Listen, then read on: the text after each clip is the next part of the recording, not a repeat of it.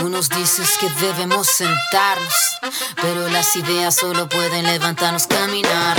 Mari Mari Compuche, Incheta Catriñán Copiñén y este es el programa Cultura de Raíz donde por fin, por fin el día de hoy, eh, en esta nueva temporada del programa tenemos invitados. Eh, lo que me pone muy contenta porque eh, en los últimos programas tuve que estar mucho rato hablando solita pero que también es un espacio y una posibilidad que nos entregan estas redes sociales y, es algo que no todo el mundo puede hacer, el reflexionar sobre un tema, sobre algunos temas que no, de repente tenemos un poco de, em, no sé, del querer conversar, no se puede, etcétera. Así que estoy muy contenta el día de hoy porque estoy con dos grandes invitados que los voy a pasar a presentar inmediatamente. Em, recuerden que este programa es em, transmitido em, por la señal de AE Radio. el día de hoy yo estoy, como ustedes bien saben, el estudio está en Concepción, yo estoy en, eh, Arica y tenemos invitados uno en, el Gualmapu y otro en, las Europas, ¿no? Así que estamos con, eh, con multiconexiones Em, y que es algo que agradecemos creo yo, por lo menos me han escuchado decirlo en otras oportunidades, lo agradezco de la pandemia porque sin duda no se podría llegar a este tipo de conexión con la forma en la que teníamos de comunicarnos antes de la pandemia. Así que em, voy a presentarles a ustedes sin antes agradecer, ¿cierto?, a los queridos de, la postproducción que van a hacer que este programa salga eh, el día miércoles. Eh, recuerden que en AE Radio nos pueden encontrar en Facebook como aeradio.cl, en Instagram en AE Radio, en Twitter como arroba ae-radio, en TikTok, ya los vi en el TikTok, está como AE Radio, eh, en el sitio web donde pueden escuchar este programa, recuérdenlo en www.aeradio.cl y en nuestro canal de YouTube. Y también pueden escuchar este programa y verlo también, algunos de los programas, en Spotify y Apple Podcast como iRadio. Recuerden también que ustedes pueden encontrar cualquiera de los programas en todas estas plataformas, ya sea acceso directo, disco eterno, pasión deportiva, punto de conexión, sentirse bien, mesa de redonda, mis queridos de prohibido detenerse, conciencia colectiva, retrocompatible y por supuesto cultura de raíz. Así que recuerden a todos quienes nos están escuchando que pueden encontrar toda la parrilla programática de radio.cl en nuestra web, en todas las redes sociales y em, escuchar ahí porque ya lo saben. Radio tiene la mejor programación para ustedes en, en, realidad en todo el mundo porque hay que aprovechar que esta radio es online. Em, bueno, ahí se dan cuenta que ya no me cuesta estar hablando tanto una hora porque tengo muchas cosas que decir. Eh, pero sin más voy a pasar a, hablar con mis invitados. Ellos son Ricardo y Lautaro. Eh, como ustedes saben, no me gusta mucho a mí contar quiénes son los invitados, eh, más que una pequeña referencia. Mi referencia es que yo los escuchaba en, en el podcast eh, y los veía mucho en eh, los movimientos que tienen en, Instagram. Me gustan esas preguntas, me gusta mucho cómo la gente em, interactúa con ustedes. Así que, eh, sin más ni más, voy a dejarlo a ustedes mismos que se presenten. y aquí está Ricardo y Lautaro. Em, ahí están. No sé si me escuchan. Siempre les voy a preguntar eso. Súper. Sí, sí. Eh, eh Mari Mari Lamien, eh, Mari Mari Compuche. Eh, Ricardo va a hacer la presentación ahora, así que Ricardo te dejo a ti y después hablo yo, me presento. Buenos días por allá, eh, buenas tardes por este lado. Soy Ricardo Arave, poeta, periodista de Temuco, actualmente viviendo en Sevilla, España. Y bueno, está Lautaro Yao con nosotros también, que es mi amigo, Buenui. Y desde hace tres años estamos realizando un podcast llamado Recado Confidencial, antiguamente Recado Confidencial, Recado Confidencial Operación OneMap, que está presente en Spotify, Google Podcast, Apple Podcast, y que es una plataforma que creamos para, en, cierta forma, para comunicar y tratar de entablar conversaciones desde la multiculturalidad para llevar a través de estas nuevas plataformas contingencia e historia del mundo mapuche. Eh, en resumen, Lautaro es mapuche, eh, nacido en Santiago, pero en el Gualmapu desde hace varios años. Yo, chileno, nacido en lo que se considera Gualmapu, pero que hasta los 18 años no, no conocía nada o no estaba educado hasta que lo conociera en la universidad estudiando periodismo. Y después de conversación, una amistad, varias experiencias juntos, eh, decidimos tratar de hacer un proyecto y nos mantenemos vivos hasta ahora. Ese es el resumen.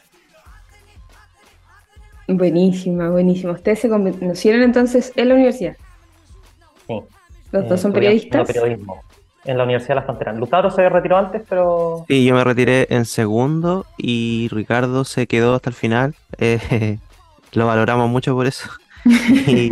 Eh, eh, bueno, yo ahora estudio otra carrera y em, la verdad que el proyecto partió en pandemia también. Pero igual pasaron hartas cosas antes como para que se, se produjera como la decisión de hacer el podcast. Y mm, lo, que recuerdo como el detonante más grande fue eh, el ataque a la municipalidad de Curacautín en el 2020, eh, que se produjo por un eh, por una serie de declaraciones que dio, por ejemplo, la dirigente de APRA, que ahora es, diputada, Gloria Navillán, el ministro Pérez, que estaba en ese tiempo, y ¿qué es lo otro que recuerdo? Bueno, en esos días nosotros hablábamos mucho con Ricardo. Eh, en esos días nos llamábamos todas las noches, conversábamos, porque no fue una cuestión que pasó un día, un solo día, una sola noche. Fueron como tres días más o menos seguidos que habían eh, escaramuzas, eh, amenazas, como constante, como mucho pánico, sobre todo. Nosotros lo vivimos, yo no soy de Curacautín ni de la zona cordillerana, pero lo vivimos como a través de las redes sociales. Y me pasó que, claro, yo había vuelto a estudiar, como retomando el hilo de la, de la carrera, había vuelto a estudiar otra carrera, a la UFRO también. Y en la UFRO estábamos con consejo de presidentes por Zoom. O sea, no teníamos, eh, no estábamos en la presencialidad, entonces no hacíamos asambleas, hacíamos asambleas por Zoom. Y sucedía que nadie sabía qué estaba pasando, nadie sabía a quién había que apoyar. Eh, surgían voces que como que hablaban casi como de no, es que no, no nos deberíamos meter porque eh, Aquí hay estudiantes que son mapuche y hay otros estudiantes que son de APRA, entonces no, tiene mucho sentido. Y claro, y a mí me, dio mucha impotencia y más que impotencia, como que me llamó la atención de que en una universidad con un porcentaje importante de, estudiantes mapuche, grande, de hecho hay organizaciones mapuche, nadie se hiciera cargo del tema. De hecho, yo me hice cargo del tema, yo hablé en esa, yo nunca hablaba en la asamblea, porque eran las asambleas muy grandes, muy largas. Y yo nunca hablaba en la asamblea. Y decidí hablar porque estaban difundiendo muchas cosas que eran fake news, otras que, sencillamente no tenían sentido. Y, y claro, los tuve que, en el fondo les tuve que hacer como un resumen de por qué habíamos llegado a esto, que era en realidad eh, la, huelga de hambre del de, Peña Celestino Córdoba, el Machi. Y, y claro, ahí me di cuenta de que había una falencia gigante en las nuevas generaciones y es una falencia que se ha ido agrandando, es como una brecha que hay entre generaciones anteriores de estudiantes, de jóvenes, eh, que eran mapuche y no mapuche, y que entendían el conflicto de una manera, y los que llegan ahora a la universidad que tienen otros medios de comunicación. Yo creo que eso es principalmente el tema del formato. Porque antiguamente era mucho más común que la gente se informara por prensa escrita. Y ahora la realidad es que los jóvenes ahora, con suerte, eh, tienen la, como la capacidad y la concentración para, para poner atención a, los textos cuando se trata de la universidad. Entonces no se van a poner a leer el diario. Eh, lo mismo pasa con los, con, no sé, con los programas de, la tele. Muchos, muchos jóvenes ahora no ven tele. Entonces nos dábamos cuenta de que, claro, eh, los medios por los que ellos se informan son en ese tiempo TikTok, eh, Instagram, Spotify. Y, y, la verdad que no, no nos dimos cuenta que, claro, había una falencia, había una brecha que no estaba, nadie la estaba llenando, eh, nadie la estaba digitalizando, por así decirlo. Y, era lamentable porque mucha gente ya había dado esa batalla por ganada, como que muchos decían, ya bueno, existen medios mapuche independientes, está Mapo Express, está la Radio Curruf, etcétera, eh, pero claro, la gente no, hace esas mediciones de eh, audiencia de cuántos jóvenes están consumiendo esto, eh, cuánta gente se está informando por YouTube, cuánta gente se está informando por Instagram. Entonces, eh, bueno, eso fue como el gatillante, yo creo, para mí por lo menos, como más, más, más importante. y, Ricardo también estaba en un proceso que él lo va a contar mucho mejor que yo, pero Ricardo se había ido a Santiago recién, estaba trabajando en un medio grande. Eh, ah, perfecto, ya estaba ya egresado. ya. Claro, se había radicado allá y tenía que convivir con muchos santiaguinos. y, y, eso es otra realidad en el sentido del, lo que ellos entienden por conflicto mapuche, que, sería importante que Ricardo lo contara. Oye, no me acordaba de eso. Quería decirlo. por favor, Santiago. Eh, bueno, tiene, comparto mucho lo que dice el autor y tampoco y desconocía algunas de las cosas que está contando acá. Para mí el viaje con, con, la creación del podcast nace en primera instancia de una amistad. Yo conozco a Lautaro, no sé, en la cuarta o quinta clase que tenemos en periodismo en marzo de 2015 eh, comenzamos a tener como sintonía y empezamos a conectar y viene como esta típica idea de gente joven que quiere hacer algo. En un principio era ligado al humor, a escribir guiones, cosas que nunca concretamos por razones de la vida. Y a pesar de que el autor se fue, seguimos manteniendo una amistad, eh, comunicándonos. Él se fue de la ciudad, venía. Y como él dice, yo me fui a Santiago. Y dentro de esta amistad, como si bien está muy marcado, yo creo que a ti te pasa en Arica, que ustedes están con, bien con peruanos, con bolivianos, eh, y lo notan. Se dan cuenta de las diferentes culturas, de los diferentes, eh, diferentes características a la hora de convivencia. Y a mí me ocurría de que había crecido 18 años en Temuco, vivía a 8 kilómetros de, de, la ciudad, en un pueblo que se llama Juntos Carmen. Y no sé, lo máximo que habíamos hecho era celebrar el Año Nuevo Mapuche, el Huetipantu, el 21 de julio yo con un manto que me había conseguido con un tío, eh, sin entender el respeto por las tradiciones, eh, cómo funciona la ceremonia. A lo más había participado en un guillatún. Eh, cuando tenía 15 o 16 años me acuerdo de haber sido muy feliz porque comí mucho. Pero más allá de eso, era algo exógeno. Entonces con Lautaro fue la primera persona con la que pude conversar honestamente, diciendo, ¿sabes qué? No sé nada o siento que he crecido en base a estereotipos y es, eh, suena ilógico pensar que la gente de Santiago desde fuera ve, ah, Temuco, conflicto mapuche, yo también tenía esa misma imagen. Estamos en un, prácticamente en guerra, en violencia. Y de a poco fui entendiendo los matices y que éramos una ciudad en cierta medida que convive con dos culturas, somos, son dos tipos formas de ver, pero está todo muy chilenizado. Entonces esas dudas se mantuvieron, las conversaciones fueron creciendo, yo pude participar de ciertas eh, ceremonias o actividades con Lautaro, junto con vivir la contingencia propia que existía ya, no sé, la muerte de Matías Catillanca, eh, los, atentados que en realidad en Temuco no ocurren, sino que a los alrededor en los sectores rurales, la violencia física y, e histórica que existe dentro de las mismas instituciones, porque en la universidad, a pesar de que eh, estudiamos con compañeros mapuches, no se habla del tema como tal, se hacen muchas tesis, pero no hay como un impacto verdadero de querer comunicar. Entonces nos dimos cuenta de que había mucha información. Dime. qué loco eso, no, no, no. Bueno, desde. Yo soy, ya, les comenté, yo soy de Concepción, pero siempre me imaginé que eh, allá, porque había escuchado mucha gente que es de, de allá de la Universidad de la Frontera, eh, me imaginé que era como muy activa, no, no de, no, no sé, no como de papel nomás, sino de... Hay, hay movimientos, sí, no te digo que sea de papel, pero no son transversales. Y eso era lo que a nosotros nos llamaba la atención porque para poder llegar a las personas que no saben, tienes que hacerlo desde una postura que eh, englobe más y gran parte de los contenidos mapuche eran para mapuche. Entonces tenéis eh, páginas que hacen un aporte importantísimo, no sé, contra APRA, que informa desde una perspectiva distinta a los medios tradicionales, pero que eh, lamentablemente muchas personas no se acercan quizás por, lo, por cómo está expresado el contenido y necesita haber mm. ciertos consensos. No quiero decir amarillar, pero sí hay que encontrar una forma de poder eh, englobar a más público, que no, que no sea solamente el público mapuche, sino literal, como decía el autor, cuando yo me fui a trabajar ya a Santiago, yo me voy unas 18 días antes de que comenzara el estallido, que también tuvo un efecto importante en, en la percepción hacia el mundo mapuche, que después se fue degradando obviamente con el, la, la convención, existió esta idea de que los mapuches se querían robar las tierras, eh, más derechos que los chilenos, y lo hemos ido hablando en el podcast, entonces faltaba un, punto de consenso y a mí me ocurrió que en Santiago yo me daba el tiempo de decir, bueno, el conflicto es entre el Estado y el pueblo mapuche, no es solamente ellos que son los malos, eh, esto comienza en el periodo de la ocupación.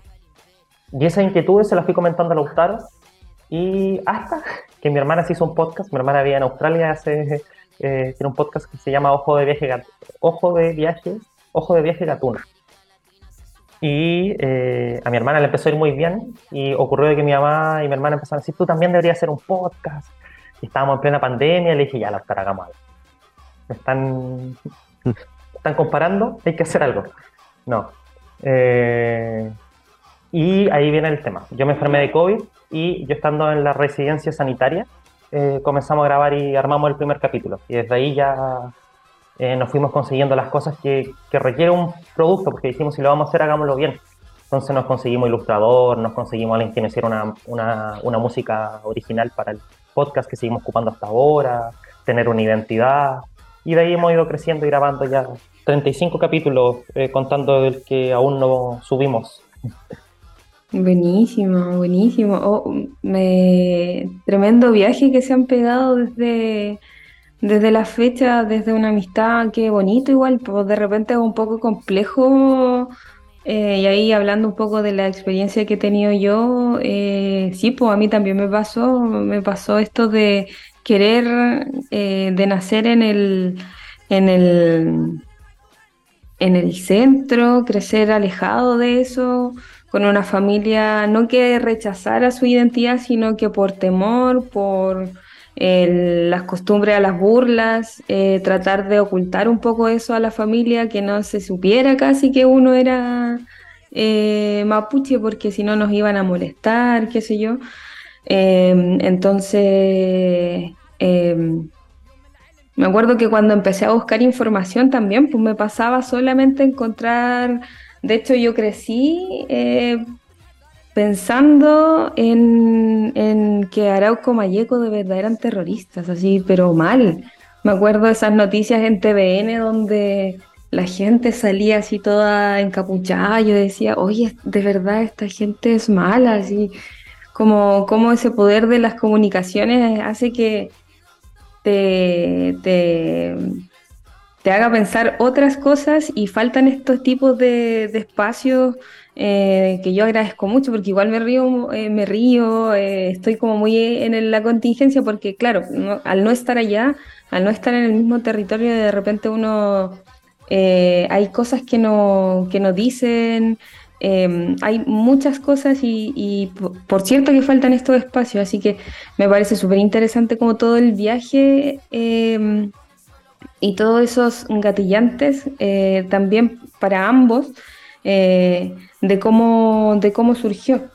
Eh, les dije que se pasaba muy rápido el tiempo.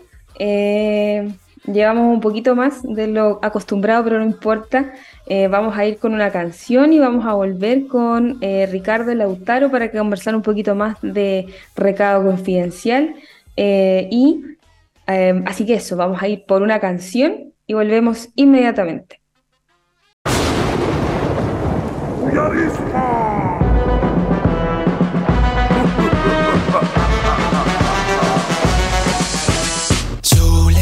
vengo a contar de un sueño en mi caminar. Vivo sin miedo al andar, solo amor y libertad. Llevo fuego en mi corazón, no es mala mi ambición. Vivo sin arrepentimiento, lo hago todo por diversión. No soy cámara, luces, acción. Yo no busco potencia, solo el tiempo me dirá la verdad. Y mata, Hawamuanki, Jason Huiki, Hawanios, Hanyaka, Shachtin. Y mata, Hawamuanki, Jason Huiki, Hawanios, Hanyaka, Shach. Y mainata.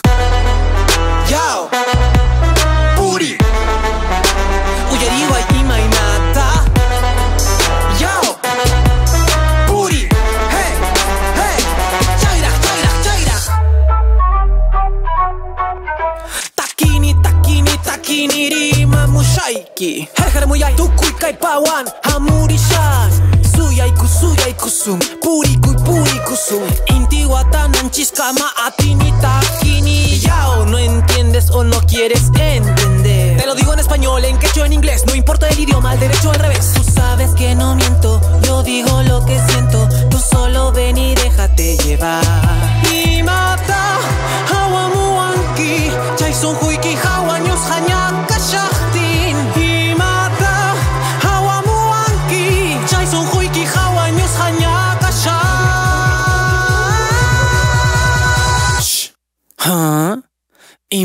Vater?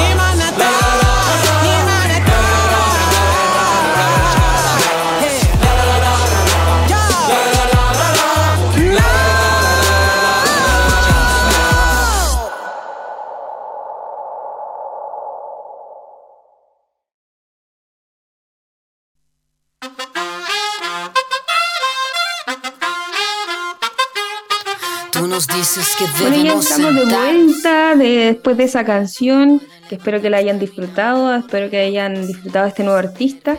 Eh, mm, mm, mm, mm, estamos aquí con, con Lautaro y Ricardo de Recado Confidencial, pero antes de seguir con esta interesante conversación, quiero recordarles que si quieren ser parte de un planeta de descuentos, tienen que ir a dónde, a ustedes que están en Concepción, claramente yo no puedo, yo lo extraño mucho, porque ah, tienen que ir, perdona, Cineplanet, porque Cineplanet llega acá con muchas promociones. Recuerden que el lunes y martes hay películas eh, en 2D a 2.400 pesos. Si son socios o estudiantes, las películas en 2D de lunes a viernes están a 2.700 pesos. Y si tienes eh, el ticket socio, de lunes a viernes también puedes disfrutar de estas promociones en el mismo precio. Recuerden que pueden también acumular puntos como socios de Cineplanet inscribiéndose en cineplanet.cl y así acumular distintas eh, promociones. Y para obviamente todos los Claro Club, las entradas en 2D están a solo 3.500 pesos. Así que revisen la cartelera, cartelera perdón, en cineplanet.cl y estén siempre atentos a las redes sociales de nosotros como de Radio porque eh, en este ya fin de vacaciones de invierno eh, están regalando algunas entraditas por ahí, algunas dobles, así que muy atento a Cineplanet. Muchas gracias Cineplanet por hacer posible este y todos los programas de radio. Así que a Fafanes, no, muchas gracias Cineplanet. Estamos aquí, como les decía, con eh, Ricardo Lautaro, los eh, creadores de Recado Confidencial, un podcast que, mm, del que soy fiel oyente, así que ahí estoy esperando el próximo capítulo.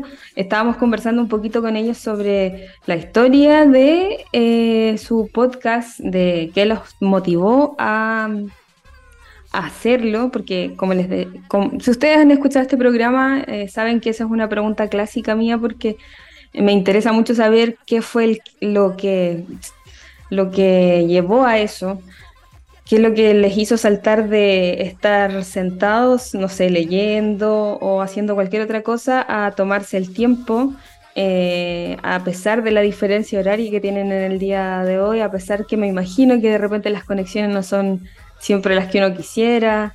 Eh, aquí mismo nos pasó de repente que hay la contraseña, ¿no?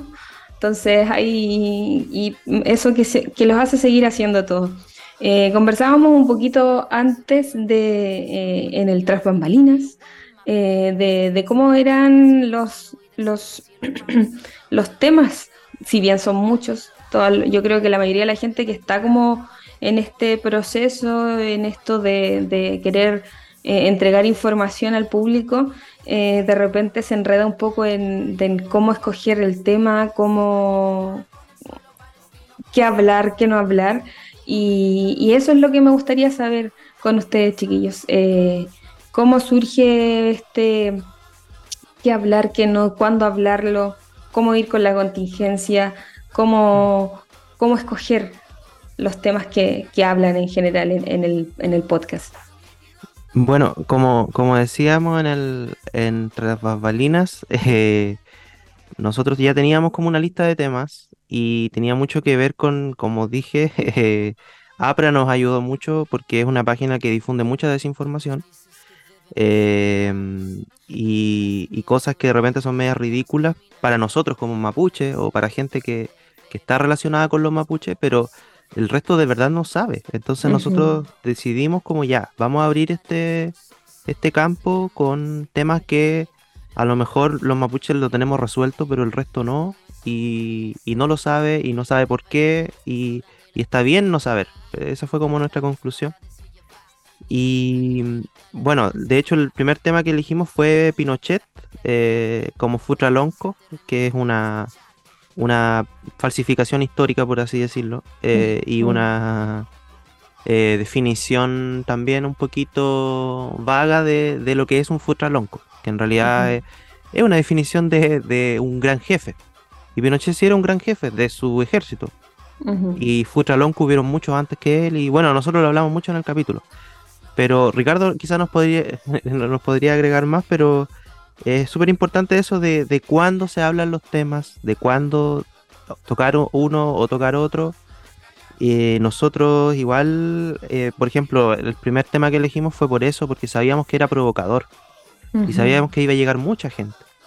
Eh, gente a desmentirnos, gente a... De hecho pensamos mucho en que íbamos a recibir muchos ataques, la verdad que la única vez que hemos recibido ataques fue un capítulo de la convención, como que la convención despertaba mucho anticuerpo, pero con Pinochet no pasó eso, como que mucha gente de hecho nos agradeció, nos dijo gracias, porque la verdad yo no sabía, no sabía qué decir. Y, y bueno, y ahora con el tiempo, claro, la lista que teníamos original, eh, yo todavía la tengo anotada por ahí en una libreta y hay temas que hemos ido tachando, pero la verdad que muchos quedaron ahí en el aire y también de repente nos atrapa la contingencia.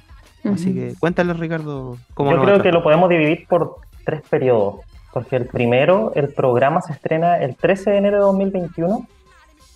Yo ya había salido de la residencia sanitaria y esto lo veníamos preparando desde noviembre de 2020, que fue Ujú. cuando ya definimos el nombre, que como te decía antiguamente era Recado Confidencial Operación Gualmapu, que era como un nombre de película militar. Esa era la idea de... Lautaro puso la segunda parte y ya la primera en referencia a Elicura Chehuaylaz y su libro Recado Confidencial a los chilenos. Nosotros le pedimos permiso a, a Elicura porque intentamos traerlo al podcast antes de que fuera premio Nobel, iba a decir, premio nacional de literatura. Y, y nos dijo, sí, ningún problema, un honor. Así que todo solucionado por derechos de autor. Y al principio los capítulos eran con guion, leíamos. Eh, entonces uno investigaba algo y iba aportando. Y también ir formando la química, porque esto es como el fútbol. Uno puede que juegue en cancha eh, con los amigos y en, en eso y eso era lo que pasaba con Lautaro. Nosotros conversábamos con compañeros de la universidad, Lau- digo, Tomás Gárate, Gabriel Vallejo, y las conversaciones obviamente funcionaban porque nos conocíamos, pero pasar ya al podcast, como tú dices, Eh, requirió también una planificación, tener una idea. Y al principio era todo muy estructurado, estábamos muy corbateados, por decirlo de una forma. Hasta que eh, comenzamos ya a ir variando porque llegamos a ciertos públicos que llamaron la atención. Por ejemplo, Ujú. nos empezó a seguir el director del documental de la CAM Ya. y nos empezamos a mover para entrevistarlo. O eh, justo antes cuando yo me fui de Chile, en, en septiembre o agosto del 2021, me encontré con Erika Ñanco cuando recién estaba pensando en ser la primera diputada mujer mapuche en la Araucanía. Y Ujú. cuando salió fue como nos seguíamos en Instagram y le invitamos y sacamos el capítulo. Entonces, la primera etapa eran guiones que fuimos preparando, como te decíamos. Sabíamos de una investigación sobre una machi trans que provocó polémica en los 90 y que era un documento perdido en internet. Que, era muy interesante y lo convertimos en formato podcast. Lautaro recibió la visita de Fernando Pairicán en Lican Ray y en el almuerzo, oiga, yo tengo un podcast, lo invitó, grabaron dos, salió. sí. Y fuimos creciendo hasta un punto en que ya dijimos, si pudimos invitar a un investigador, podemos invitar a gente relacionada al mundo mapuche y que, y que pueda aportar desde su arista. Y así llegamos a Pedro Cayuqueo, después logramos contactar a Elisa Loncón, que quiso participar, y documentaristas de diferentes productos que están disponibles en Internet. Eh, y ahora últimamente a, Cucho, que es Sofía Guayquil, que también comunica temas mapuche y que lo ha hecho con, con mayor eh, éxito y mayor llegada a través de las plataformas. Claro. Entonces, como dice Lautaro, la contingencia siempre nos ganó porque mucha gente tiene ese tema y que sigue ocurriendo ahora que el principal problema del periodismo a nivel regional en la Araucanía es que es de reporte diario, no tiene profundidad, pasan de un atentado a otro. Quienes vienen a investigar siempre son los de Santiago. Y eso nos molestaba mucho. De hecho, recuerdo cuando Mónica González vino a dar una charla a la universidad y era como, ustedes tienen todo acá y esperan que venga alguien de sí para hacerles la pega. Y es como sí, porque lamentablemente hay precarización, no hay espacio para profundizar sobre estos temas. Y con Lautaro quisimos cumplir con eso y sobre todo pensando que ya tenemos cierto público. Por ejemplo, de las cifras que nos entrega la plataforma donde subimos el podcast, que es Spotify por, por podcasters, eh, dice que el 68% de los auditores son hombres y el 22% son mujeres. Un 5% no binario y el resto está sin especificar, no, no se desconoce. Y el 52% de la audiencia tiene una edad entre los 28 y los 34 años.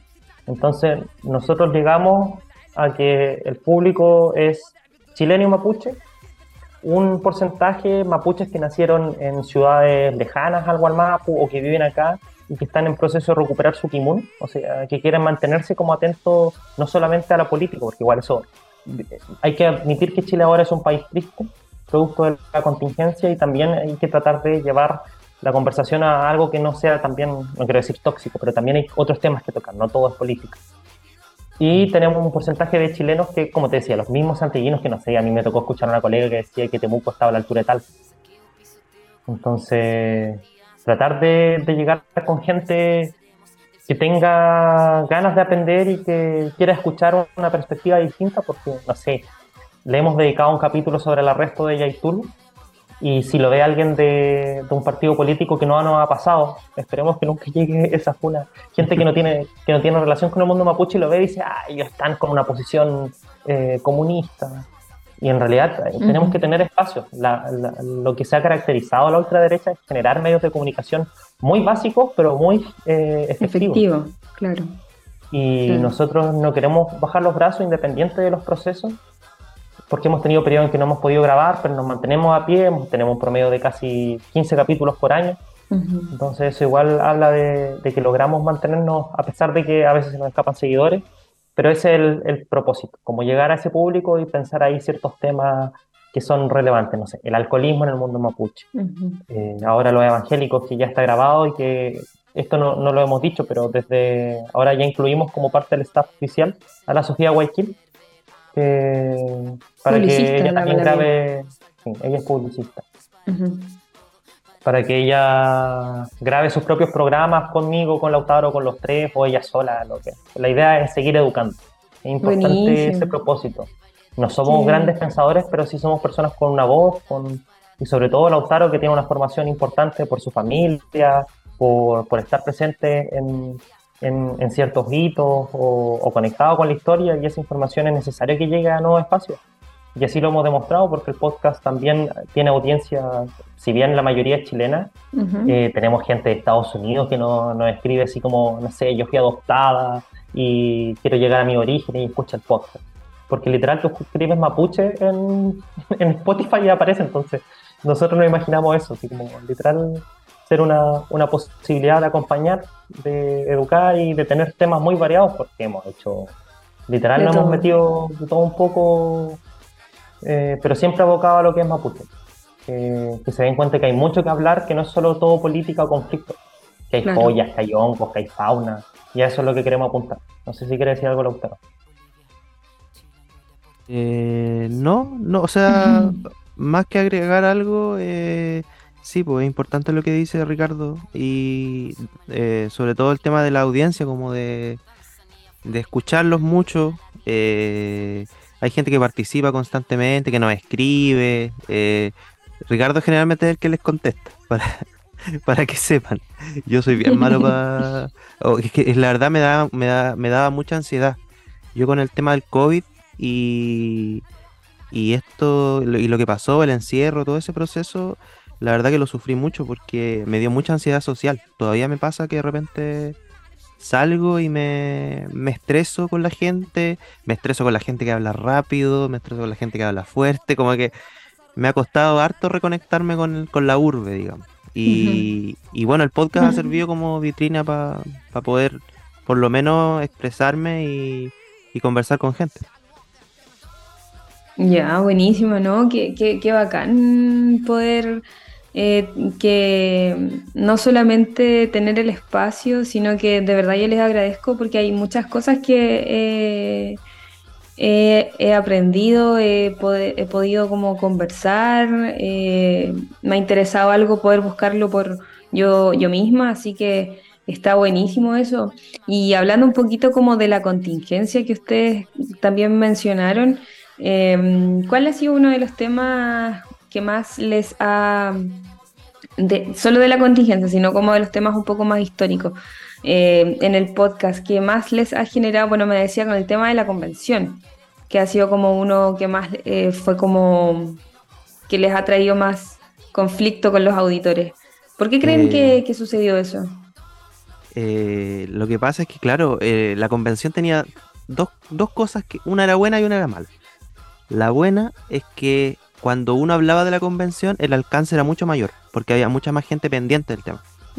Entonces, al- algorítmicamente eh, aparecía mucha más, más gente, la, como que la caja de difusión se hacía más grande, pero eso traía eh, aparejado que mucha gente estaba preocupada de la convención para atacarla, no para, para apoyarla ni para informarse. Y nos llegaron muchas como muchas puteadas desde, desde España, gente que reaccionaba ¿En súper mal, gente que ¿Desde nos, nos atacó de manera racista. eh, y claro, eh, Ricardo todavía no estaba en España en ese tiempo, estaba en Portugal.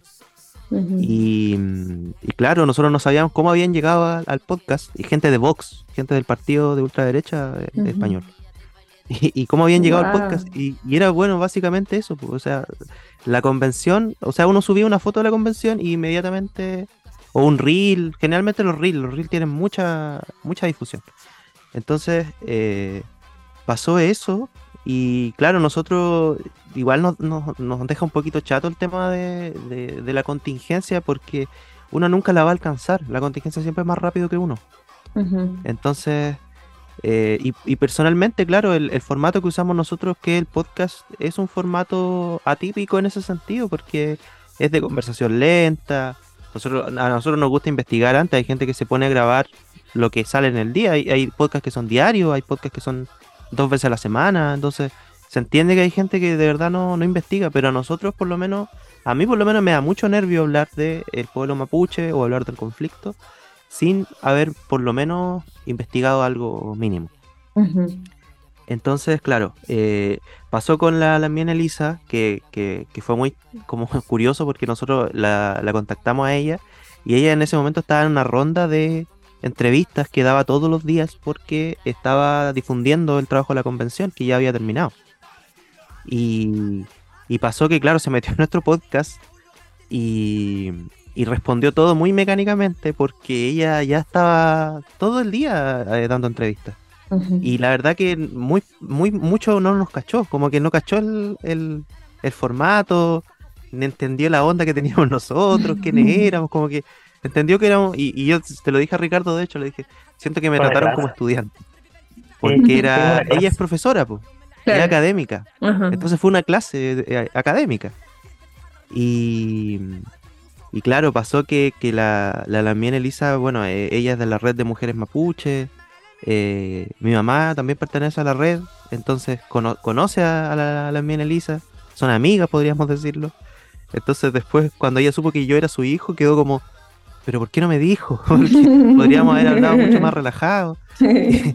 pero, pero eso, eso, la convención principalmente eh, y otros momentos que hemos dejado pasar igual a veces porque claro, de repente no tuvimos tiempo o de repente se nos pasó el, el, tren porque la, de verdad la contingencia y sobre todo en la Araucanía es una cuestión enfermante porque es súper rápida, es de un día para otro, o sea, si un día quería hablar de un atentado, a la, si te demoráis una semana van a estar hablando de otra cosa, porque de verdad ya pasó. Y, y bueno, eh, temas que se nos han pasado, por ejemplo, eh, el ataque a la ministra Esquiasiche, eh, que lo tocamos después como ya, como un resumen de lo que había pasado. Como cuando ya era una sombra de, de entre las mil cosas que ya habían pasado. Eh, lo que pasó ahora hace poco con, con la misma Lamien Elisa, el tema de que le cuestionaron sus títulos. Tampoco lo pudimos tocar. Yo sentí que era una buena oportunidad para hablar de racismo, porque eh, había una cuota de racismo también. En, yo hice el seguimiento de, de, todo en Twitter y había gente que opinaba desde el racismo, y era mucha. O sea, no podríamos decir que no, es que en realidad había una duda legítima. Puede que haya habido una duda legítima, pero estaba muy potenciada por que la gente no se imagina que una mujer mapuche de cerca de 50 años, de 60 ya, puede tener un doctorado. Es una cuestión que ellos no se la imaginan. Claro, Entonces, de verdad, hay racismo. claro. Es una manifestación de racismo. Sí, yo, les, puedo comentar de cerca eso, porque yo, trabajé con la, la mía Elisa Loncón en, en su proceso de convención. Y en ese momento yo veía sus redes sociales y yo agradezco yo haberlas visto porque en verdad eran 24/7 eh, comentarios de, toda índole, insultos, muchísimo, pero así por todo, por nada. Y era eh, terrible el, proceso. Yo creo que la Lamien fue súper eh, fuerte en, ese sentido de, de, todo lo que tuvo que hacer y, todo y todo el eco que ha tenido hasta hoy día. Hasta hoy día está como, como respondiendo a cosas que, que y haciéndose cargo de. Entonces, sí, yo recuerdo que fue un periodo igual bien... Y, y yo siempre lo decía en el programa, como que eh, me acuerdo eh, tener este pensamiento de que hoy estamos de moda todo el mundo mapuche, porque como que en la convención todo salía. No sé si a ustedes les pasó lo mismo, era como eh, estamos de moda. convirtió en un reality. Y un reality son puras caras eh, y nada de fondo, y eso fue lo que falló. Y yo creo que ahí hay una responsabilidad de todos, y todos quisimos aportar desde y quizás no fue suficiente para poder tratar de demostrar a la gente que no era así. Y hay una tarea importante de, de reparación y que tiene que partir desde la educación. Y lamentablemente lo que ocurre desde mi visión de una persona que ahora vive afuera, porque eso también yo lo valoro con Lautaro cuando yo ya sabía que me venía a vivir a Europa, nos juntamos y fue como ya, hay que seguir como a de lugar. Eh, en algunos minutos, ahora tenemos seis horas de diferencia, pero en algunos minutos grabábamos en horario más complejo y la idea era seguir produciendo contenido eh, porque sentimos que hay una responsabilidad por parte de los medios. Imagínate que en la Araucanía es donde se crea el concepto de zona roja y le dedicamos un capítulo en donde participó una académica dedicada a entender cómo los medios eh, hablan los temas mapuche. Y hay mucha ignorancia, hay mucha desinformación o cómo funciona, se dan los hechos pero no, se, no hay contexto. Y la gente tampoco está preparada porque hay que entender de que es un territorio distinto y que debe haber un trato distinto donde tenemos que volver a reencauzar y tratar de recuperar desde lo poco que queda eh, muchos aspectos, desde la lengua, desde la celebración de los rituales. Entonces, la parte importante es de que la gente acepte conversar. Y eso es la invitación que también hace Licura Chihuahua a través del recado, de mirarnos a los ojos y darnos cuenta, aceptar de que venimos de un territorio distinto. Y y lo mismo que ocurrió ahí, bueno, con lo que dice con Elisa Loncón, fue un honor tenerla, pero también eh, ella ya estaba caseteada con, digo, tenía su mensaje listo. Y era un tiempo turbulento. Pero creemos que tenemos que seguir fomentando la conversación ahora quizás con los nuevos constituyentes, entendiendo de que vivimos en un minuto que eh, todo lo que es indígena está mal mirado, cuando en realidad hay una reivindicación constante y que esto no, no, tiene que nacer solamente de los mapuches, yo ahí lo digo, esto es muy burdo, pero yo siempre hago el ejemplo de una pareja explosiva, donde eh, Lautaro sería Jackie Chan y yo Chris Tucker, donde hay que intentar, eh, no sé, desde ver documentales, eh, escuchar música, conversar, debatir, y ahí hay, bueno, ahí ya lo hablaremos sobre los futuros proyectos de lo que queremos hacer, pero hay que tratar de llegar quizás con contenidos mucho más breves, pero que puedan ser efectivos para la población, eh, desde todo lo que hay que abordar, eh, porque el pueblo mapuche no se creó hace 150 años, lo, que ellos lograron eh, en el pasado, antes de, de la ocupación, es admirable, sobre todo desde una perspectiva cuando en España todavía existe un racismo solapado, eh, donde obviamente ellos dicen, no, no somos racistas, pero estaban presentes en, los micro discursos, hablando sin, saber, porque obviamente debe ser humillante que le digan que el único pueblo indígena que logró someterlos y lograr acuerdos eh, inéditos para la historia en ese entonces. No te digo que todo el español, igual yo me junto con muchos migrantes, pero ahí hay un público al cual hay que abarcar porque eh, hay, hay mucho que saber y lamentablemente la historia la cuentan los vencidos. Los, vencedores, digo. Los que son vencidos tienen que reagruparse y encontrar, en este caso, diferentes espacios, porque en realidad eh, somos un pequeño aporte, un pequeño grano dentro de todo lo que hay y que nosotros tratamos de difundir. Si los académicos eh, hacen investigaciones que no se leen, papers de 500 páginas, hay que tratar de resumirlo y llevarlo hacia otra plataforma y que pueden ser interesantes hay mucha investigación, pero. Y, y ese es quizás el resumen. Hemos descubierto que hay mucho que hablar y hay que saber llevarlo en un lenguaje ameno y, sobre todo hablando con conocimiento. No podemos llegar y hacer productos que, que sean del mismo impulso. Por ejemplo, la ley Nain Retaman. Ocurrió mucho de que en ese minuto era mucha rabia y la gente ofuscaba, pero pasan los meses y la gente se olvida. Como somos un país con memoria frágil, eh, es bueno retomar temas que, quedan ahí pendientes y que hay que seguir eh, eh, levantando. Sí, no, me, parece súper buenas esas reflexiones. tenía un amigo que estaba ya en, Europa que igual me, decía lo mismo. este tema de que no, hay espacios. y, no, me, me, sigue pareciendo muy interesante lo que hacen, eh, agradezco mucho porque de repente, claro, me imagino que ustedes por su formación eh, entienden un poco más de dónde ir a buscar el conocimiento, qué sé yo. a mí me pasó, como les decía en un principio, eh, ya quiero saber más, pero ¿a quién le pregunto? ¿A dónde voy? voy a buscarle los libros. ¿Qué hay en los libros? El pueblo mapuche es malo. Todos los mapuches son malos. Bla, bla, bla. entonces, eh, cómo, cómo salir de eso y cómo llegar a los nuevos públicos. Eh, claro, eh, es un muy buen formato este y son cosas que tenemos que seguir haciendo desde distintos espacios, de los espacios en el que se pueda y en los que nos permita mantener esta memoria viva y esto, todos estos temas dando vueltas, ¿cierto? se nos ha hecho, recorto el programa, siempre lo supe, pero antes de invitar a la canción, que le voy a pedir a eh, Ricardo que lo haga, eh, les quiero recordar a todos nuestros auditores que eh, en Talcahuano se viene el Chilean Way Festival. que es el 2 y el 3 de septiembre en la Tortuga de Talcahuano con distintos artistas. Va a estar Jorge González Esencial, Cami, Plastilina Moch, De Salón, Camilo, Santiago, Nicole, Godwana y un montón más. Eh, son dos días de fiesta con más de 30 artistas en 12 escenarios distintos, con food trucks, eh, gastronomía y mucho más alrededor de la cultura y la música. Así que recuerden el 2 y el 3 de septiembre en Talcahuano, porque México llega a Chile para una fiesta memorable con el festival Chilean Way. Recuerden que los tickets y toda la información está en passline.com y en chileanway.com. Recuerden que invita a Radio y como siempre, estén súper atentos a nuestras redes sociales porque hay ahí algunas sorpresas preparadas para todos los auditores de este y todos los programas de AE Radio. Así que antes de seguir ya en nuestro programa, en la última sección le voy a pedir a la Ricardo que nos pueda eh, presentar la canción eh, que nos va a invitar a escuchar. Así que adelante, bien. es de un amigo y su banda, Alejandro Yamil.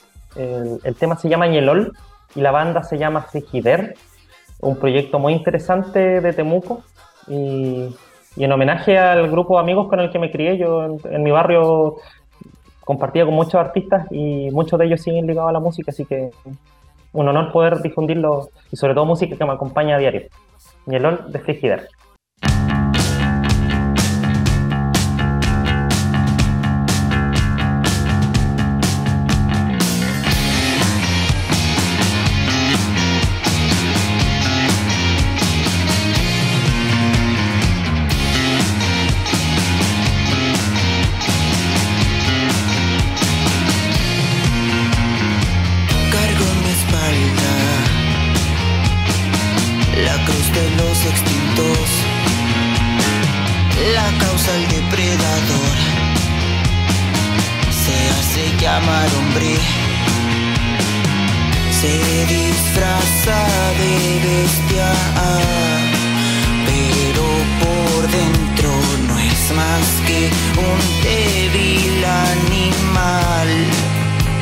enfermedad.